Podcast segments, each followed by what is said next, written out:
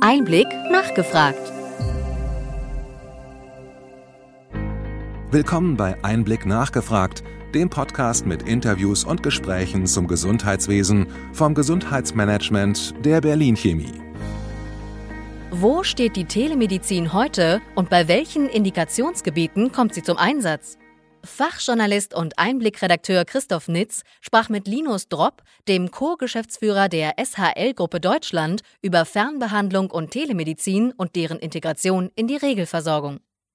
Linus Dropp ist Co-Geschäftsführer der SHL-Gruppe Deutschland. Er hat über 30 Jahre Erfahrung im deutschen Gesundheitswesen. Linus Dropp gründete Jumedi im Jahr 2017 und war dort bis zur Übernahme durch SHL Geschäftsführer. Von 2008 bis 2017 war er Geschäftsführer der Sanvartis GmbH, einem deutschen Telemedizinunternehmen. Linus Dropp begann seine Karriere bei der Barmer Krankenversicherung, wo er über zehn Jahre lang verschiedene Positionen innehatte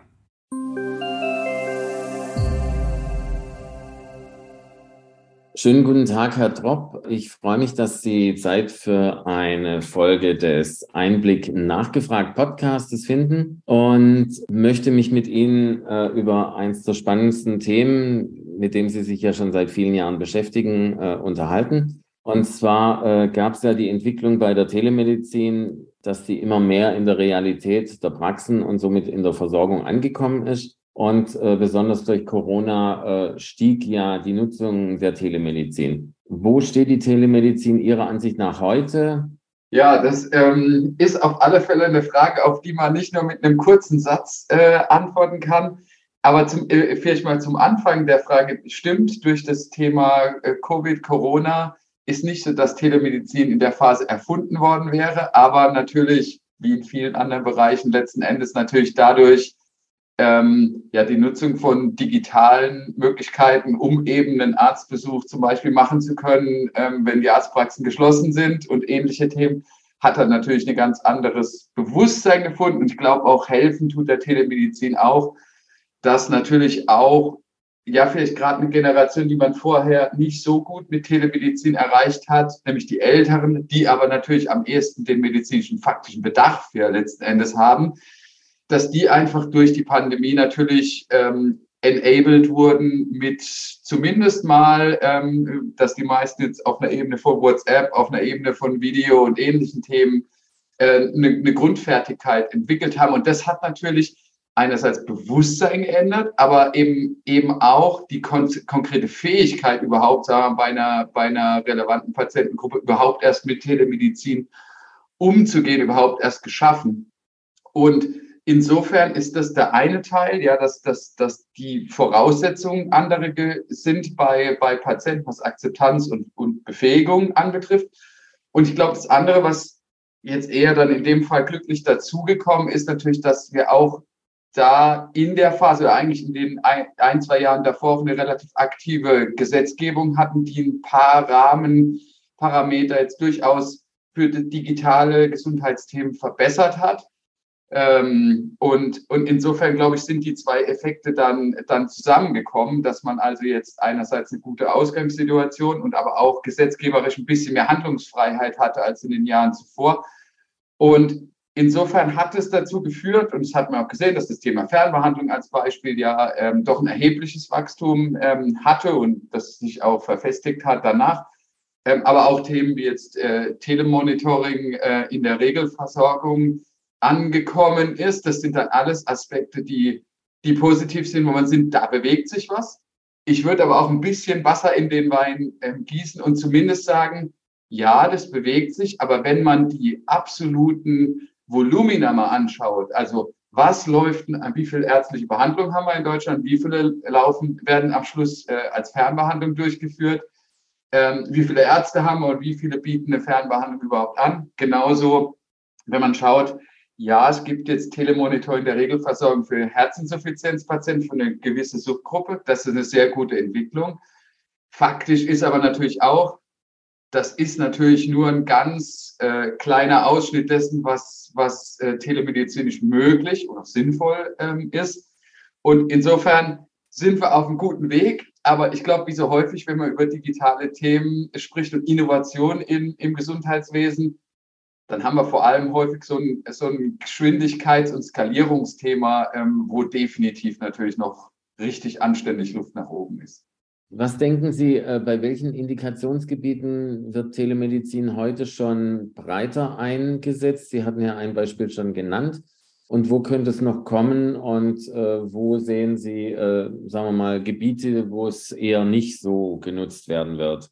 Ja, also zumindest genau, also wenn man es jetzt mal auf ähm, konkret zum Beispiel auf ein Feld eben des Telemonitorings mal anschaut, wo jetzt ähm, äh, die Situation sich insofern ja verändert hat, dass tatsächlich für eine, einen Teil der Herzinsuffizienzpatienten das in der Regelversorgung jetzt also ein, ein Arzt einen Patienten einschreiben kann und ein, ein Kardiologe praktisch eine telemedizinische Leistung dann erbringen und auch äh, abrechnen kann, dann hat, äh, hat sich da auf alle Fälle natürlich schon erheblicher Fortschritt ergeben. Das heißt, wir haben jetzt erstmals tatsächlich eine, ein Telemonitoring in Deutschland als Teil der Regelversorgung. Das heißt, ein Patient, der zu seinem Arzt geht, hat darauf einen Rechtsanspruch, das zu bekommen. Und er kann es auch abrechnen. Und man kann tatsächlich auch sagen, finde ich auch, ähm, vergütungsmäßig ist es auch so gelöst, ähm, der ein Kardiologe, der diese Leistung erbringt, kann die extra budgetär tatsächlich abrechnen. Das heißt, etwas, was in der Vergangenheit häufiger war, dass es dann Teil der Regelversorgung äh, oder des Regelbudgets wurde und damit eigentlich der Arzt sagt, na ja, ich bin aber schon, habe mein Budget schon ausgeschöpft, da kann ich eigentlich nicht mehr erwirtschaften. Das heißt, das ist von der Mechanik auch ganz gut, dass, dass da auch eine Motivation gibt, dass da jetzt was passiert. Das heißt, wir haben ein sehr positives Beispiel. Herzinsuffizienzmonitorings ist in der Regelversorgung. Es, äh, es passiert auch in der Praxis tatsächlich was. Es sind auch wirklich Kardiologen und Ärzte, die das durchführen, einschreiben, Patienten, die da drin sind. Also da passiert gerade was und ist, glaube ich, ein sehr gutes Beispiel. Aber Ihre Frage ist natürlich äh, genau richtig, wo könnte man denn eigentlich noch oder wo wäre es naheliegend, ähm, letzten Endes auch hinzugucken? Ich meine, da gibt es eine Menge Felder. Ich bin jetzt auch nicht Experte für, der das wirklich sagen, ich mir zutrauen würde, das komplett zu überblicken. Aber nur mal ähm, ein, sehr naheliegender Fall wäre die COPD zum Beispiel. Also während eben der Herzinsuffizienz, dem liegt praktisch im Wesentlichen eine Studie äh, von Professor Köhler von der Charité zugrunde. Und die Ergebnisse waren dort roundabout 30 Prozent weniger Mortalität und etwas über 3000 Euro Kostenvorteil, ähm, ähm, der, sich, der da sich gezeigt hat. Und das, wenn man das jetzt einfach mal nimmt und auf die COPD ähm, schaut, die, die da eben aus meiner Sicht naheliegend wäre, Jetzt wir selbst als, als SHL-Gruppe, wir haben ähm, vor, das auch publiziert, praktisch vor, äh, in, in, um das, äh, vor einigen Jahren eben auch schon über mehrere Jahre eine entsprechendes Programme durchgeführt und auch evaluiert sauber. Deshalb habe ich da auch konkrete Zahlen. Und interessant ist bei der COPD, also das muss ich so vorstellen, die Patienten haben ein Spirometer bekommen und manche haben einen Pulsoximeter auch bekommen, haben mindestens zweimal die Woche gemessen. Es waren so 1000 Patienten in dieser Gruppe. Und auch da können wir zeigen, rund 30 Prozent weniger Sterblichkeit in einem Zeitfenster von drei Jahren in der Interventionsgruppe. Also ein in Bezug auf, und ich würde mal sagen, für einen Patienten möglicherweise der wichtigste Endpunkt, nämlich äh, das Überleben, obwohl man eine schwere Erkrankung hat, haben wir einen gleich starken Effekt. Man kann sagen, ähm, auf der Kostenebene ist es, ist es so, da muss man es differenziert betrachten. Es gibt ja vier unterschiedliche Schweregrade ähm, von COPD, übrigens auch ähnlich mit der Herzinsuffizienz. Und nicht in jeder Gruppe ist der Kosteneffekt, äh, es ist ein Kosteneffekt zusätzlich zu zeigen. Also der Mortalitätseffekt immer da, ähm, der Kosteneffekt ist eben, bei je schwerer ein Patient betroffen ist, klingt jetzt erstmal widersprüchlich, umso geringer war der tatsächliche Kosteneffekt, der erzielt wurde. Das war aber bei der Herzinsuffizienz ähnlich. Der Professor Köhler hat auch zwei Studien zu der Herzinsuffizienz gemacht. Die eine liegt schon x Jahre zurück. Da konnte er für die Gesamtgruppe Herzinsuffizienz keinen Kostenvorteil nachweisen, aber eben in zwei Subgruppen. Und die sind jetzt auch Teil der Regelversorgung geworden. Und insofern ist aus meiner Sicht die Parallele, sagen wir mal, was wäre naheliegend das nächste, was kommen müsste eigentlich, ja, ähm, sicherlich die COPD, aber auch, es sind eine Menge andere Dinge auch ähm, vorstellbar, wenn man jetzt mal auf, auf so Erkrankungsbilder wie eine Diabetes zum Beispiel schaut, ist es sicherlich auch naheliegend, ähm, andere äh, chronische Erkrankungen auch. Und ich glaube auch, wir werden das nach vorne bald machen müssen, weil die Überalterung unserer Gesellschaft, die schlägt sich auch stark bei den Behandlern nieder. Das heißt, wir müssen alle möglichen Wege halt auch angucken, die es schaffen, dass Patienten seltener ähm, stationär, ambulant überhaupt in Behandlungssituationen reinkommen. Ja, also wir leisten uns ja heute den Luxus, dass wir einfach sagen, naja, wenn was ist, dann handeln wir, aber dieses ganze präventiv proaktive ist, ist total unterentwickelt. Und insofern glaube ich einfach, dass der Wind weht schon in die Richtung, wir müssen solche Dinge machen, sonst werden wir das als Gesamtsystem uns echt wahnsinnig schwer tun, eine, eine weiterhin so ein hohes Versorgungsniveau überhaupt zu erreichen.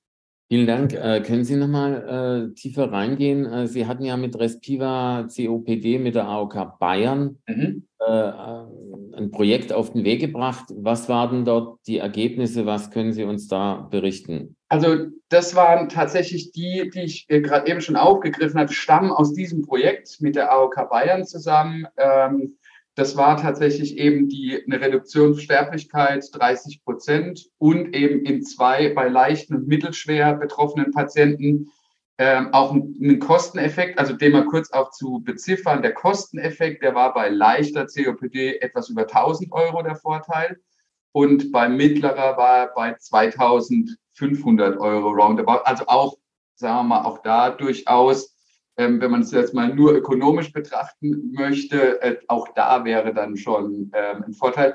Herr Tropp, äh, könnten Sie das nochmal kurz in Kontext für unsere Hörerinnen stellen? Äh, um welche Größenordnung der Gesamtkosten geht es denn in dem konkreten Fall? Ja, also das mache ich gerne. Also für die leichte COPD ist das durchschnittliche, was man erwartet, sind normalerweise etwas über 10.000 Euro Behandlungskosten. Die sind also um 1000 Euro reduziert, also gut 10 Prozent niedriger, was durchaus aus meiner Sicht sehr relevant ist. Und bei der mittelschweren ist es noch deutlicher, das sind so roundabout 14.000 Euro normalerweise Behandlungskosten. Wenn die also um 2400 Euro äh, abgesenkt werden können, kann man sehen, also da hat man schon äh, auch prozentual einen wirklich ganz erheblichen äh, Effekt auf die Kosten. Und vielleicht als Ergänzung dazu, wir senken an vielen Stellen Kosten, das hat vor allem stationäre Themen. Sie werden aber auch an anderer Stelle erhöht. Das ist in dem Effekt mit drin. Das heißt, äh, die Studie hat gezeigt, die Leute gehen häufiger zum Arzt erstmal.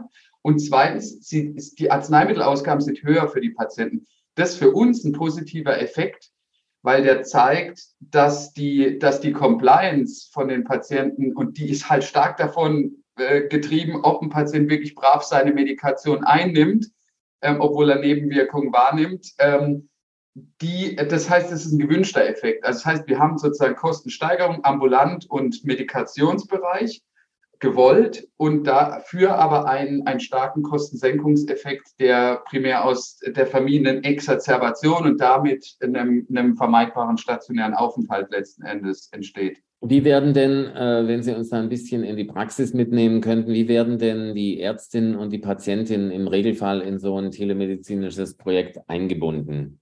Ja, ähm, also wenn man es jetzt auf der Regelversorgungsstrecke jetzt anschaut, das ist eigentlich für mich bilderbuchmäßig, wie es dort ist.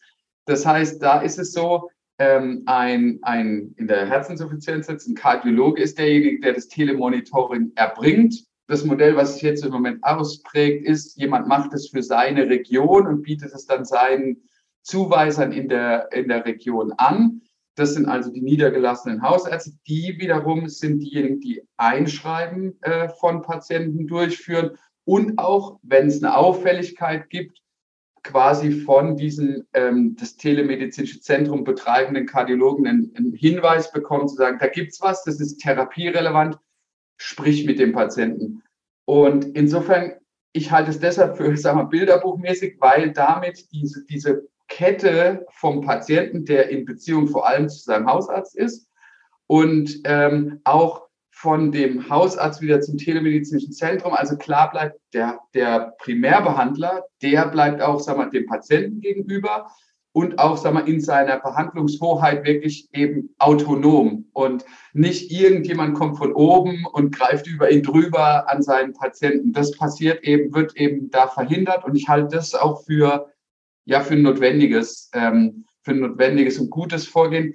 In den Selektivverträgen, der, äh, dies auch parallel ja in vielen Krankheitsbildern, auch das COPD-Thema war eben ja ein solches, häufiger ist es da nicht so einfach, diese, diese Kette, wie ich sie gerade beschrieben habe, sauber aufzubauen, weil die müssen dann alle Teil des Vertrages werden. Dann ist es oft nur eine Krankenkasse, die mitmacht. Da sagt der Arzt, puh, dafür soll ich jetzt alle meine Prozesse umstellen. Das heißt, das ist das Idealbild. In den Selektivverträgen kommt man leider oft nicht umhin, es anders zu organisieren. Trotzdem achten wir dann zumindest immer darauf, dass der behandelte Arzt immer den aktuellen Stand hat und nicht das Gefühl eben entsteht, irgendjemand macht da was mit meinen Patienten, ich weiß es nicht, weil da würde ich als Arzt auch Widerstand ähm, aufbauen und zwar auch berechtigt aus meiner Sicht. Ähm, Sie hatten gerade schon angesprochen, die Selektivverträge. Sind Sie der Meinung, dass besondere Versorgungsformen und somit auch Selektivverträge neben der Regelversorgung weiter Relevanz behalten werden? Es ist ja auch so eine Debatte, wie sich insgesamt äh, die Regelversorgung verbessern lässt. Ähm, da würde ich sehr gerne Ihre Meinung hören. Ja, äh, ich, ich nehme die Diskussion auch wahr und ich sehe es ganz entschieden so, dass der Selektivvertrag auch, wenn mehr und mehr telemedizinische Themen in die Regelversorgung kommen, trotzdem für mich, für mich ganz klar seine Berechtigung behält. Und zwar aus zwei Gründen. Das eine ist, erstmal ist für mich ein Selektivvertrag immer ein Experimentierfeld, auf dem, äh, auf dem man praktisch auch mal eine, ein, ein, eine Hypothese praktisch in die Praxis bringt, sie, sie, sie erprobt und Erkenntnisse gewinnt und, und daraus, sagen wir mal, sich immer stärkere Evidenz ergibt, die dann irgendwann potenziell eben in die Regelversorgung münden könnte. Ähm, das ist so das eine. Das heißt, das ist so ein Innovations, ähm, eine Innovationsmöglichkeit. Wenn man die nicht hätten, würde in der Regelversorgung eigentlich fast nichts ankommen können, ja, weil uns dann die Evidenz einfach nirgendwo entstehen würde. Und das Zweite ist, und das sehen wir jetzt auch gerade im Bereich Herzinsuffizienz, da gibt es weiterhin Selektivverträge. Warum? Weil die Regelversorgung jetzt eben, sagen wir mal, einen gewissen wissenschaftlich erprobten Stand zwar abbildet, aber nicht das möglicherweise das Optimum, was man machen kann. Beispiel, Herzinsuffizienz wird in der Regelversorgung wirklich nur monitoriert. Das heißt, die, die Patienten haben ein, äh, eine Waage, ein Blutdruckmessgerät, ein EKG. Die Werte werden gecheckt. Wenn da eine Auffälligkeit ist, geht man in Kontakt mit dem Patienten. Was nicht passiert zum Beispiel ist, ich, ich erkenne ein Muster, ja. Also der Patient macht irgendetwas und immer dann eskaliert es. Da würde die Regelversorgung einfach immer wieder denselben ähm, Eskalationspfad beschreiten. In einem Selektivvertrag haben wir zum Beispiel geregelt, dann gehen wir mit Education rein. Das heißt, wir, wir gucken uns die Situation mit dem Patienten an und versuchen jetzt ein Verhalten, was immer wieder zu dieser Eskalation, zur Dekompensation führt, halt durch Verhaltensänderungen äh, zu verändern. Und solche Aspekte sind es eben immer noch, ähm, die man in einem Selektivvertrag dann quasi on top setzen kann, um, um sagen wir, das Optimum von so einer Versorgung dann letzten Endes ähm, rauszuholen. Also insofern in, meine, in meinem Verständnis äh, bleibt der Selektivvertrag, auch wenn immer mehr in die Regelversorgung geht, ein ganz zentrales ähm, Instrument, was wir unbedingt brauchen. Wie sollte die Telemedizin besser in der Regelversorgung äh, äh, verankert werden? Also wo sollte Ihrer Meinung nach die äh, Reise hingehen? Also wir hatten ja schon drüber gesprochen, Themen gibt es, ähm, wo Telemonitoring und, und Telemedizin ähm, noch ähm, auch in die Regelversorgung aus meiner Sicht müssten, wenn man die Effekte sieht. Ich meine, allein die Sterblichkeitsvorteile, das darf man ja, glaube ich, gar nicht ethisch irgendwie sagen, man kann da was verhindern und man tut es nicht. Also das heißt, Themen gibt es da genug. Ähm, ich glaube, der wesentliche Aspekt ist, das Ganze muss viel schneller vonstatten gehen. Also das Herzinsuffizienzthema, was wir gesagt haben, ist das Erste, was jetzt da ankommt hat ein, zumindest rein formal, eine, eine ungefähr sieben Jahre gebraucht für das Durchlaufen der, der, der notwendigen Prozessschritte. Wenn man mal die Stufen vorher noch äh, mit reinnehmen würde, weil bis der GBA sich mit etwas beschäftigt, muss man ihn ja auch, sagen wir mal, mit Informationen füttern und so weiter, hat das Thema noch einen viel längeren ähm, Vorlauf. Das heißt, was wir aus meiner Sicht unbedingt brauchen, ist ein anderes Prozedere, wie sowas in die Versorgung kommt. Und da finde ich die, ähm, die Regelung wie eine digitale Gesundheitsanwendung, darüber haben wir jetzt noch nicht gesprochen, aber das würde jetzt auch den Rahmen sprengen, wie die in die Versorgung kommt, das halte ich für ein interessantes und aus meiner Sicht auch übertragbares Modell, nämlich da ist ja klar definiert, eine bestimmte Art von Studienkonstellation, die ich vorweisen muss. Dann ist aber auch klar definiert, das BfArM, also das dieses Verfahren führt, muss innerhalb von drei Monaten eine Entscheidung treffen. Kommt so eine äh, Anwendung in die Versorgung? Ja oder nein? Und wenn man das mal vergleicht, ähm, sieben Jahre, und das war jetzt ja noch nicht alles reingerechnet, versus drei Monate, das ist aber das, was wir brauchen, wenn wir halt wirklich innovativ ähm, Dinge machen wollen. Dann ist, glaube ich, ähm, wirklich sieben Jahre ist, glaube ich, jedem klar. Kein, kein Zyklus, ähm, in dem eine Innovation ähm, brauchen sollte, bis sie, bis sie dann auch bei den Patienten in der Versorgung ankommt. Das heißt, ich denke, der wesentliche Punkt ist, die Themenfelder gibt's. Wir brauchen aber irgendwie ein leichtgängigeres äh, Verfahren, äh, damit die Dinge auch bei den Patienten faktisch ankommen können. Kommen wir zu den Patientinnen. Die sind heute ja schon viel digitaler und Konzerne bringen äh, Smartwatches auf den Markt, die ja schon Untersuchungen jetzt über Sensoren äh, sehr breit äh, äh, abdecken. Inwieweit kommt denn da mehr Druck quasi von äh, der Seite der Verbraucherinnen insgesamt in das System, das Sie ja gerade zutreffend als sehr langsam beschrieben haben? Ja, also ich, ich würde schon sagen, der Druck kommt da rein, also weil natürlich man als, als Patient auch Verbraucher und Konsument an anderen Stellen ist und natürlich eine gewisse Art von Wahrnehmung eben generiert, wie performant, wie, wie dynamisch Dinge sich entwickeln können.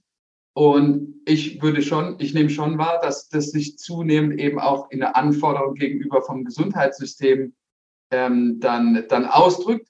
Im Moment ist es vielleicht noch stärker, so ist mein Eindruck, ähm, dass jemand, der krank ist und sich wirklich, sagen wir mal, damit auch ein Stück weit eben in so ein System eher passiv halt rein bewegt, der tut sich natürlich immer ein bisschen schwerer, jetzt, ähm, es aber wirklich konfrontativ äh, auf so ein System zuzugehen und sagen, wenn du nicht jetzt diese Werte annimmst, dann gehe ich woanders hin. Das tue ich ja nicht so einfach. Das heißt, ich nehme es im Moment noch stark als oder stärker von den gesünderen, ja, die sagen, das will ich aber und ich sehe ich für mich selbst auch genauso und etwas weniger noch von den direkt in der Behandlungssituation stehenden wahr. Aber klar ist auch, diese, die jetzt heute schon aktiv einfordern, die, die wandern einfach über das Älterwerden natürlich in diese Gruppe der dann auch behandelten Patienten rein und Ärzte und Gesundheitssystem in, in, insgesamt müssen sich mit dem Thema immer stärker beschäftigen, um dem Patienten gerecht zu werden. Aber wir hatten es ja auch, Arztmangel wird ein Riesenthema die nächsten Jahre in Deutschland sein. Wir werden Regionen haben, ähm, was können wir uns gar nicht vorstellen heute, wie weit da äh, der Weg sein wird, zu einem Arzt zu kommen. Das heißt, das muss genau dieses Patienten wollen es und unsere Knappheit an medizinischen Ressourcen zwingt uns auch dazu. Also beides wird dazu führen, dass das stärker aus sich ausprägen wird. Kurze Frage, äh, sollte man Fernbehandlung und Telemedizin künftig stärker zusammendenken und voranbringen? Ja, das ist eine gute Frage. Ja, ich, ich würde sagen ja, ähm, weil ähm, letzten Endes ja, wenn jetzt eine Erkenntnis in der in Telemonitoring zum Beispiel ähm, ist, also ich habe einen Patienten und äh, der hat eine entsprechende Gewichtszunahme, das könnte eine Wassereinlagerung sein, nur mal als Beispiel. Und das passiert jetzt halt freitags, samstags, wann auch immer, weil das ist der Wassereinlagerung egal, ob da gerade medizinischer Betrieb läuft. Dann wäre es natürlich ideal, ähm, ich kann einen fernbehandelnden, fernbehandelnden Arzt praktisch in die Situation reinnehmen und der kann eine Bedarfsmedikation oder eine Medikationsentscheidung in dieser Situation treffen. Dann kann man natürlich sofort ähm, sowas wieder deeskalieren denkbar auch, sehe ich, ähm, in eben genau wieder Regionen, wo eine fachärztliche Versorgung vielleicht nicht mehr in der Dichte äh, da ist. Dann ist ja schon die Frage, ob ich einen hochbetagten Patienten ähm, möglicherweise auch einen, eine Fahrt einen, und, und entsprechende äh, Dinge, die damit verbunden sind, zum Arzt ersparen kann, in Einzelfällen. Was ich nicht so sehe, zumindest kann ich grundsätzlich sagen, es wird oft so ein Gegeneinander aufgemacht. Ja, so entweder ist es jetzt Telemedizin oder es ist Vorortmedizin. Das ist für mich ähm, von beiden Seiten, wenn, wenn die analoge bis Vorortmedizin das verteidigt oder die digitale Medizin sozusagen, nein, das muss alles digital werden. Da glaube ich weder das eine noch das andere trifft, trifft den Punkt, sondern die Kunst ist wie so oft, man muss die, die Vor- und Nachteile, die jeder Kanal, jede, jede Behandlungsmöglichkeit, die ein Patient kriegt, die muss man halt nehmen und möglichst viel von den positiven Aspekten, die was bringen kann, reinholen und die möglichst und die negativen Dinge halt versuchen irgendwo clever auszugleichen. Und deshalb glaube ich nach vorne alle, die so dieses polare aufmachen, digital oder analog, glaube ich nicht dran. Ich glaube, dass es am Schluss die clevere Kombination von beiden Welten bedarf und das wird auch dann wirklich erfolgreich sein. Wie so oft das Beste aus beiden Welten. Meine letzte Frage. Es wird derzeit im äh, Gesundheitsministerium an einer Digitalstrategie gearbeitet. Was werden so Ihr Punkt 1, Ihre Priorität, was da unbedingt Ihrer Ansicht nach reingehört? Das ist eine sehr, sehr gute Frage. Also vor allem jetzt, was ist dieser eine Punkt, äh, der reingehört? Für mich verdichtet sich im Moment gerade ähm, so sehr, äh, starken Punkt, wenn man es auf einen wirklich verdichten will, dass wir wirklich diese, dass uns die Balance zwischen Nutzen und Datenschutz nicht so ganz gut gelingt im Moment. Das ist so mein Eindruck. Und, und insbesondere, wenn man sich die anderen europäischen Länder anschaut, ähm, die also unter derselben Datenschutzrecht, die DSGVO gilt nun mal europaweit. Äh, das heißt, ähm, und auch die Datenschützer dort, unterstelle ich, nehmen ihre Aufgabe ernst. Und wenn ich dann sehe, ähm, wie, was, wo wir, ähm, und das sind jetzt unterschiedliche Fälle, ob ich jetzt auf E-Rezept schaue, auf die EPA schaue und andere ganz zentrale Dinge in der digitalen Strategie, wenn wir immer dann praktisch sofort zumachen an der Stelle, dann werden, dann, dann fahren wir uns da fest. Und ich, ich, das haben wir jetzt, glaube ich, gerade gemacht. Und die Kunst wird es also sein, wie wir das auflösen. Und das wäre für mich der wichtigste Punkt, den die Digitalstrategie jetzt wirklich auch beantworten muss. Ähm, wie wir diesen, diesen, dieses Balancieren von Sicherheit, wichtig, ähm, und andererseits aber auch Nutzen, den wir an die, die Patienten ja auch, ähm, von denen die auch profitieren, wie wir das besser balanciert kriegen. Das ist für mich der wichtigste Punkt. Herr Tropf, vielen Dank für das Gespräch und äh, Ihnen weiterhin viel Erfolg. Danke sehr, hat Spaß gemacht.